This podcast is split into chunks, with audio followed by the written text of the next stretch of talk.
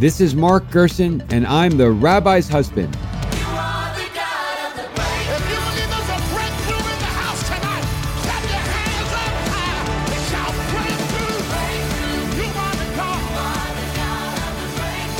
Hello, thank you for tuning in. I'm Mark Gerson, and I'm the rabbi's husband. And here, as ever, to unearth the inspiring, instructive, and highly practical wisdom of a Torah passage with a fellow seeker of biblical truth. And I am so delighted and honored to be here today with my adult, lifelong great friend, Dr. Jon Fielder. So, Jon, welcome to the Rabbi's Husband. Mark, thank you for having me. So, um, uh, Jon, before we get into your uh, chosen passage, which is um, the passage you chose is uh, Genesis uh, 50, 19, why don't you tell us all um, about your background and who you are? Well, I'm a medical doctor and I have been working in Africa since 2002, based in Kenya and Malawi, currently in Kenya. Now, I, I remember you called me in 2001, probably, and you said uh, you had just finished the Johns Hopkins residency program. I think you were the top resident in the program. And you said to me, I have a choice. I could be doctor number 700,000 in the United States, but I'm a Christian. And as such, I've determined that I want to be the indispensable source of care for AIDS victims in Africa. Well, throughout my medical school training and, and my residency training, I, I did really feel a call. And initially, I took a year off and I worked in India, in Calcutta.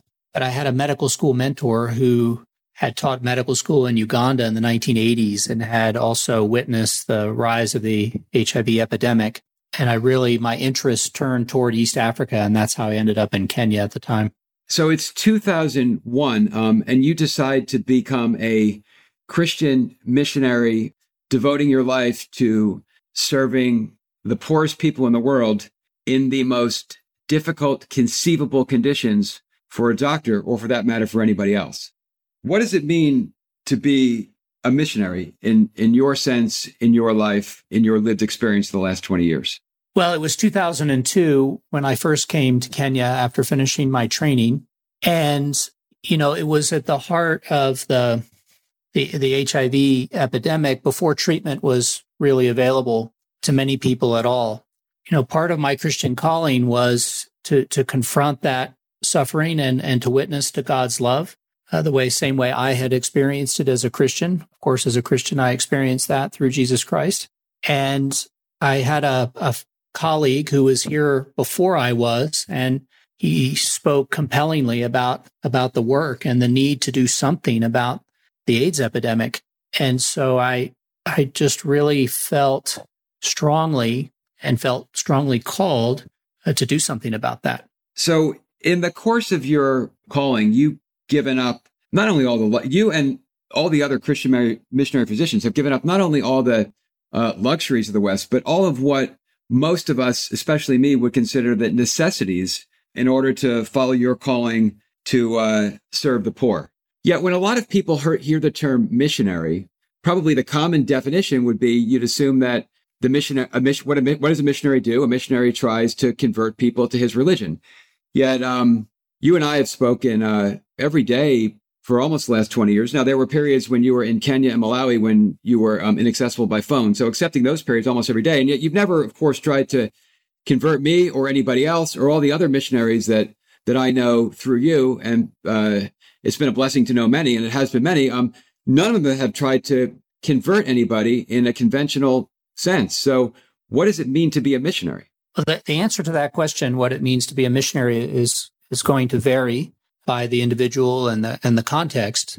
One definition is that a person sent out by a Christian community to witness to God's love.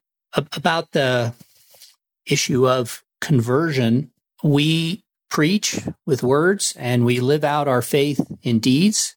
And some people hear those words and see those deeds and decide that they want to join the Christian movement.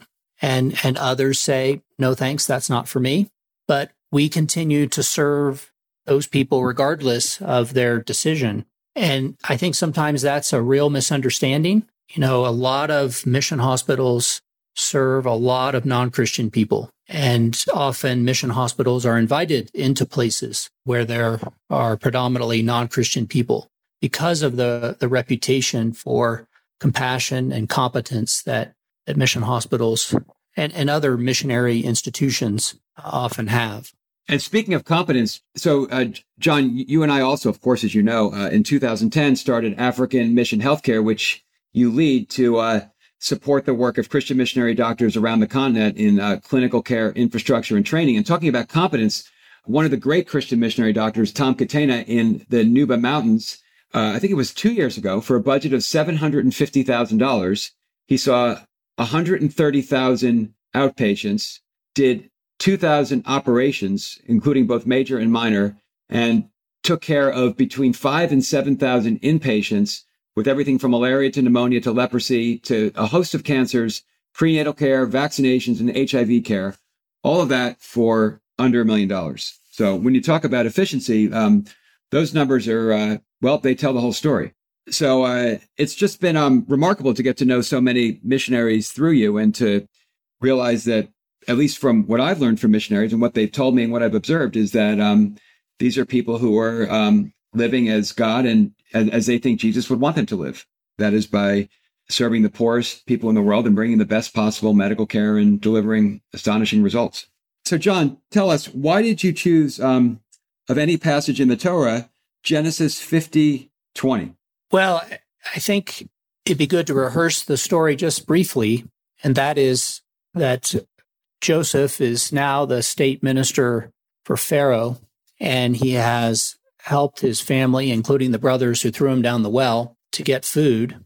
His father has recently died, and that, in the eyes of his brothers, has left them unprotected. And they believe that now Joseph, full of revenge and uh, possessing power, mm-hmm.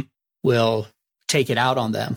So starting at 5018, it says, His brothers then came and threw themselves down before him. We are your slaves, they said. But Joseph said to them, Don't be afraid. Am I in the place of God?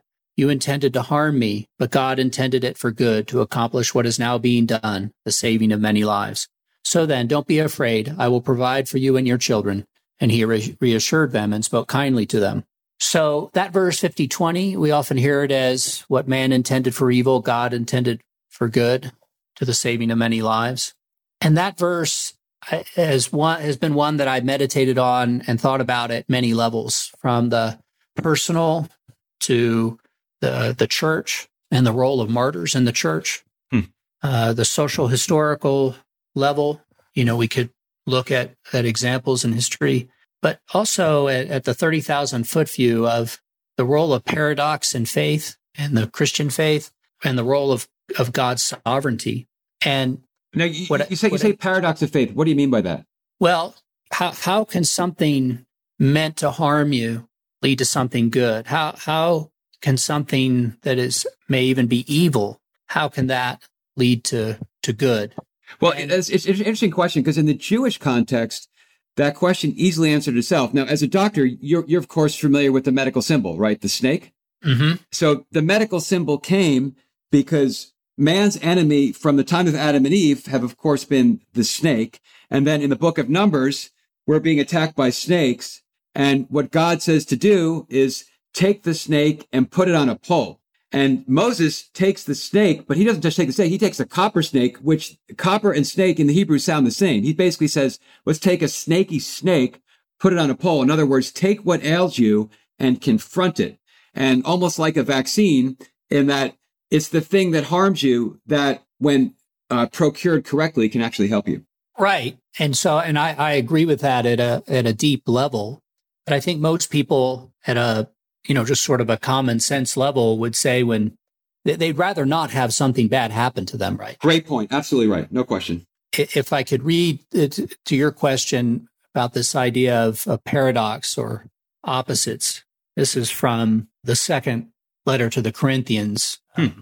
Paul writes to the church in Corinth but as servants of God, we commend ourselves in every way by great endurance in afflictions, hardships, and calamities, beatings, imprisonments, riots, labor, sleepless nights, hunger, by purity, knowledge, patience, kindness, the Holy Spirit, genuine love, by truthful speech and the power of God, with the weapons of righteousness for the right hand and for the left, through honor and dishonor, through slander and praise. We are treated as impostors and yet are true, as unknown and yet well known, as dying and behold, we live, as punished and yet not killed, as sorrowful yet always rejoicing, as poor yet making many rich, as having nothing yet possessing everything. And back in my early career in Kenya, during the dark days of the HIV epidemic before treatment was available to a lot of people, we just saw so much death and suffering and sorrow.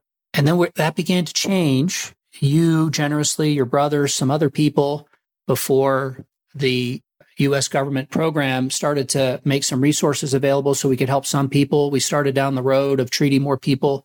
Then the US government program came and we are able to help more people. But e- even with the resources, there were just a lot of sick people. There was a lot of unnecessary death, a lot of young people, a lot of kids. And, you know, I'd go out to the village, I'd go to a church, I'd be in a support group with people. And there still, there was this heavy sorrow, but then it was moving toward rejoicing.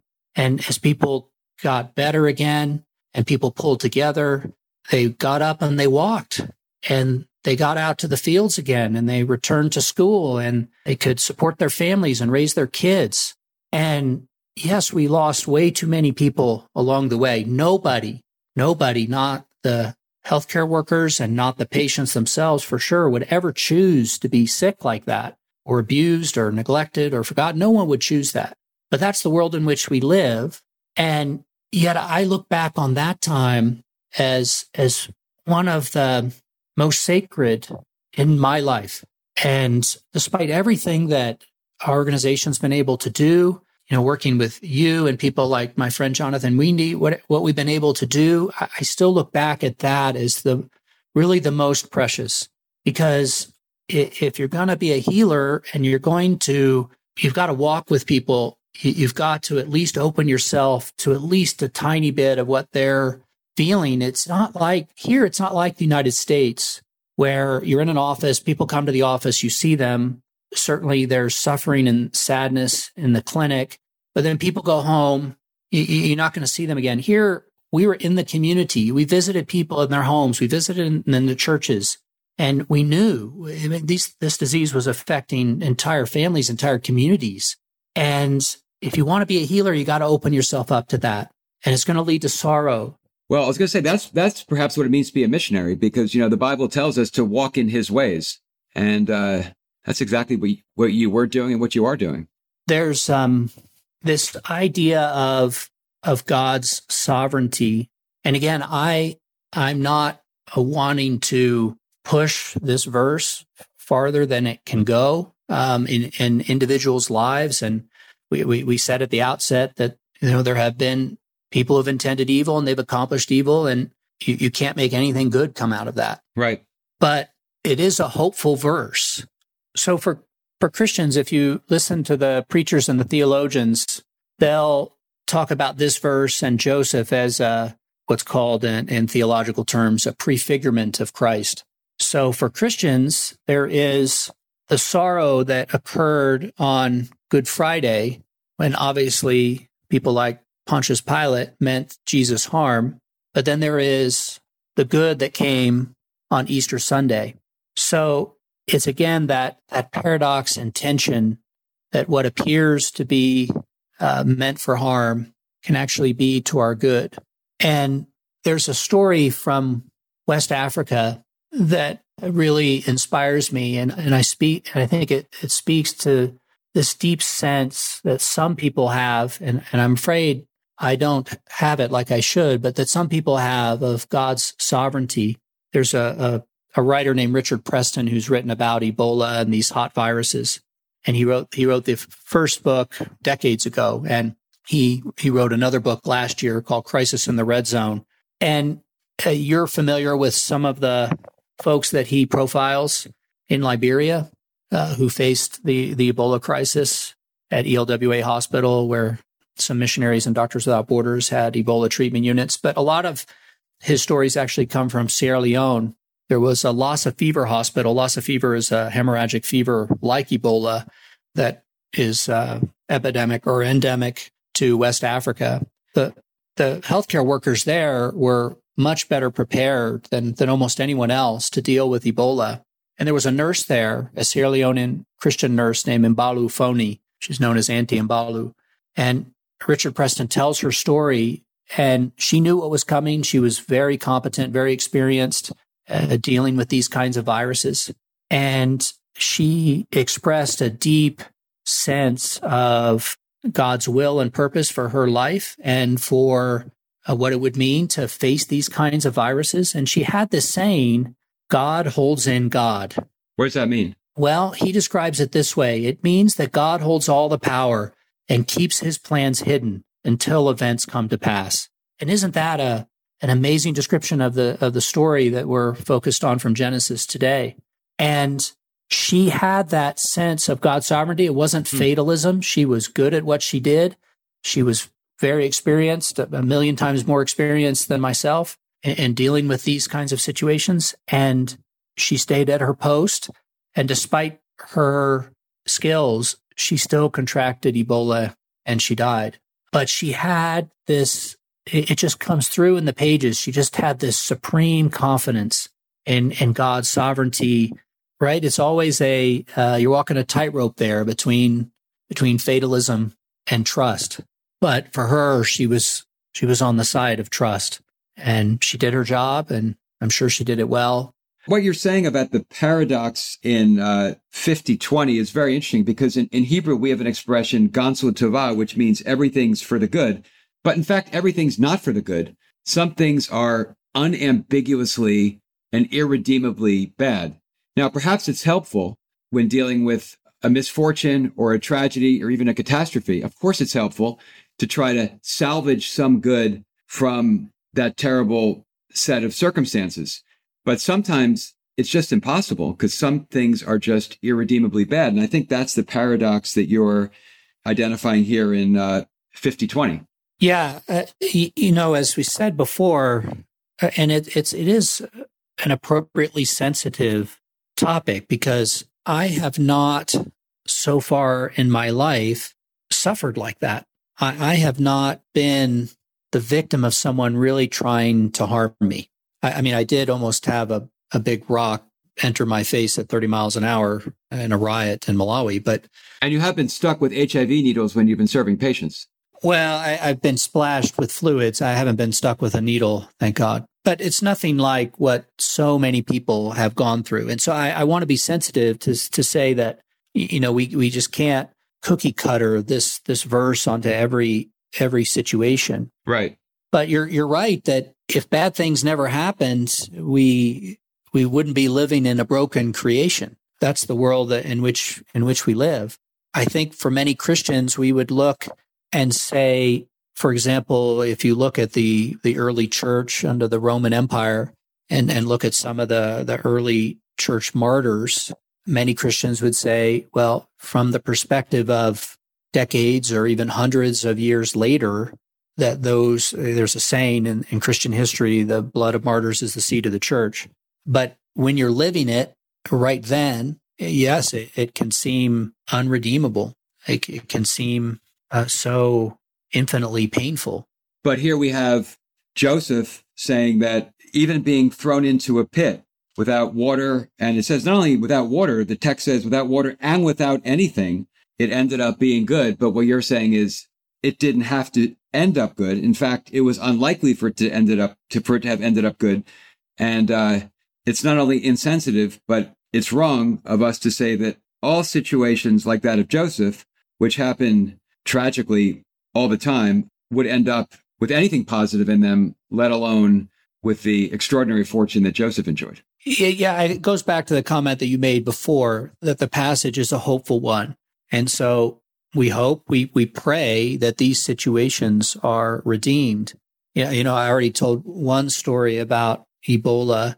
There's another one from Uganda. This is from northern Uganda.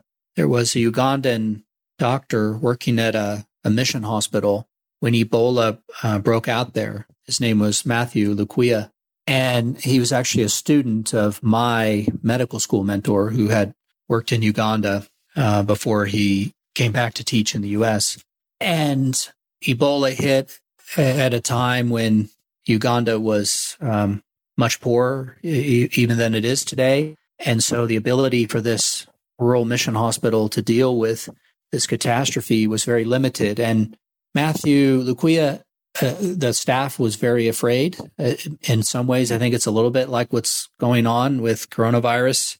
You know, the staff is afraid it's a new disease. They don't have adequate protection. There's no good treatment.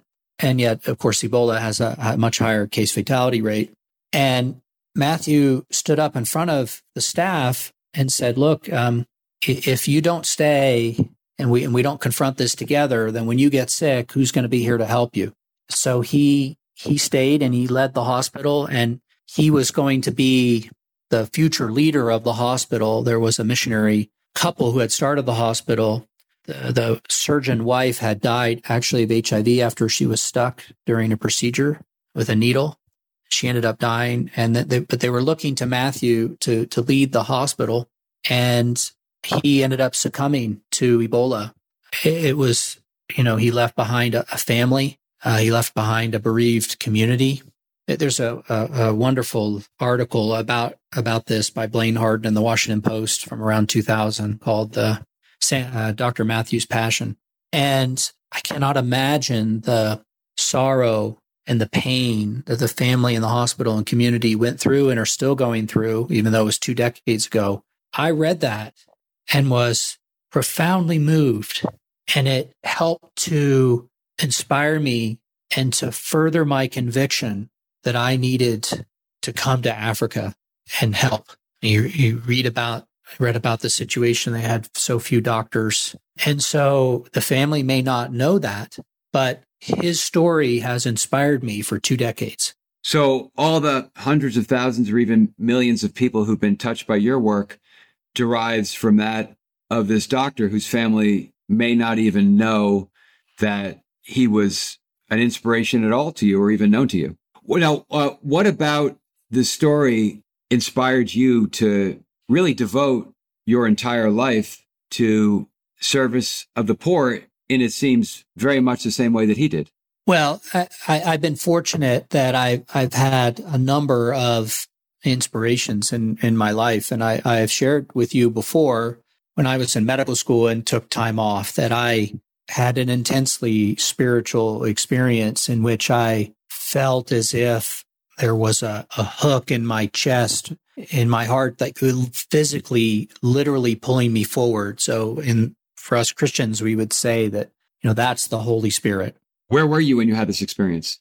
if you can believe it, I was driving down the road from medical school in Houston, from, from medical school to home. And, you know, I had, was very unsettled about some matters. Why was I becoming a doctor? What was this all about? And so I had been considering this kind of move or service to take some time off, but it was while driving down the road, it was visceral. It was palpable, this sense almost like the vehicle was being pulled itself forward and, and me in it. So I, bring that up that I had, you know, I had this mentor who was also Matthew Lukwiya's teacher. I, had other inspirations in my life. And I certainly had the example of Jesus and the idea that uh, he's he's serious about what he says, about what he means about commitment to his path and his service. But this was an important story for me then. I read it while I was a resident in medical school. So, and, and I've actually preached on his story to my colleagues in Malawi and said, you know, everybody should know the name of this doctor. He was a Ugandan doctor. You should know his name here in Malawi. Everyone should know his name. And the fact that he, he certainly has been an inspiration and a hero to people who've known him or known about him, does that cover up somehow this intense pain that his family, his bereaved family was left with? I mean, no, you, you can't erase that. Right. But so the redemption may come much further down the line in ways that you might not even know because he, his family that's right know. Um, there's with you know in the in the gospels i think this is the king james version it says except a kernel of wheat falls into the ground and die it abides alone but if it die it bears great fruit and so, I mean, it's a, you know, it's an important part of the Christian faith about dying, dying to self or even literally physically dying or suffering in some way. And again, there's that, that paradox, that tension. What's a bad thing, dying, can actually lead to life. Well, as it apparently has with uh, Dr. Matthew and all the people that you've uh, saved and ameliorated the pain of. So before we, we close, I just want to ask you um, one uh, question that I've asked uh, the other guests too, and it relates to um, Andre Malraux's 1968 uh, book, Anti Memoir. In the book, he says that um, he ran into uh, a man with whom he served in the war, and he said this man had saved a lot of Jews and then had become a parish priest. And he said to this man, In all of your years of hearing confessions, what are two things you've learned about mankind? And the priest thought for a moment and said, I've learned two things. He said, one is that everyone is much less happy than they seem. And two, there is no such thing as a grown up person. So in your 20 years of serving as a missionary physician, mainly in Kenya and Malawi, what are two things that you've learned about mankind? I'm sure I could come up with more than two profound lessons that I've been privileged to learn. One is that people are only really happy in community. And in Africa, everybody has somebody. You know, when I was in Malawi, we were seeing a patient who had severe abdominal pain, and I thought she needed surgery. Our hospital didn't offer surgery at that time, so I had to call another mission hospital. There was a German surgeon there. He said, you know, send her, send her over and I will operate. And she said, I, I can't go there. I don't have a guardian. In Africa, in many African countries, you need to have a guardian uh, to be with you in the hospital, uh, to help feed you, cook for you, clean, help, uh, help bathe you, advocate for you. And she said, I, I don't have anyone. And I, I said to her in Chichewa, everybody in Malawi has somebody. And so I, I called our community health worker and I said, could you please go to her house and find who her guardian's going to be? And within 30 minutes, he was back with her neighbor who didn't even know her that well, knew her. It was in an informal settlement, uh, not too far from the clinic. And, you know, I remember talking to the, to my Malawian colleagues. They say, yeah, everybody in Malawi has family. Everybody has community, church, village. And having been a doctor in the United States, that's not so true all the time in the United States. And, and you see the power of thick community in Africa. I think allied to that is something from my my favorite novel, which is uh, Dostoevsky's The Brothers Karamazov. Everybody needs powerful memories to keep them going in the face of, of challenges. Uh, toward the end of the, the book, Alyosha says, You must know that there is nothing higher and stronger and more wholesome and good for life in the future than some good memory, especially a memory of childhood, of home. People talk to you a great deal about your education, but some good, sacred memory preserved from childhood is perhaps the best education. If a man carries many such memories with him into life, he is safe to the end of his days. And if one has only one good memory left in one's heart, even that may sometime be the means of saving us. And I think it's closely allied to my, my other point, which is that having seen the, the power of familial and community connections that I, I see people here face just tremendous hardship and yet do so with such courage and faith and hope that I think it's it's because they have happy memories. And they want life to be happy again. Well, do they also have unhappy memories uh, to accompany their happy memories, and do they make the choice to focus on the happy memories? I mean, absolutely, you're right. Uh, it's a mix and and there have been people who've been so traumatized that they have PTSD and it's not simply an issue of choosing to remember one thing or the other but you know when I was working in Malawi I used to like to request that my colleagues sing Chichewa hymns at chapel and they could just break into beautiful harmony without any practice or rehearsal and it would transport you. It would elevate you off the ground. And where, where does such joy come from? It comes from the village. It comes from the church, it comes from family and faith, and it gives people hope. Why did you want to start the day with those songs?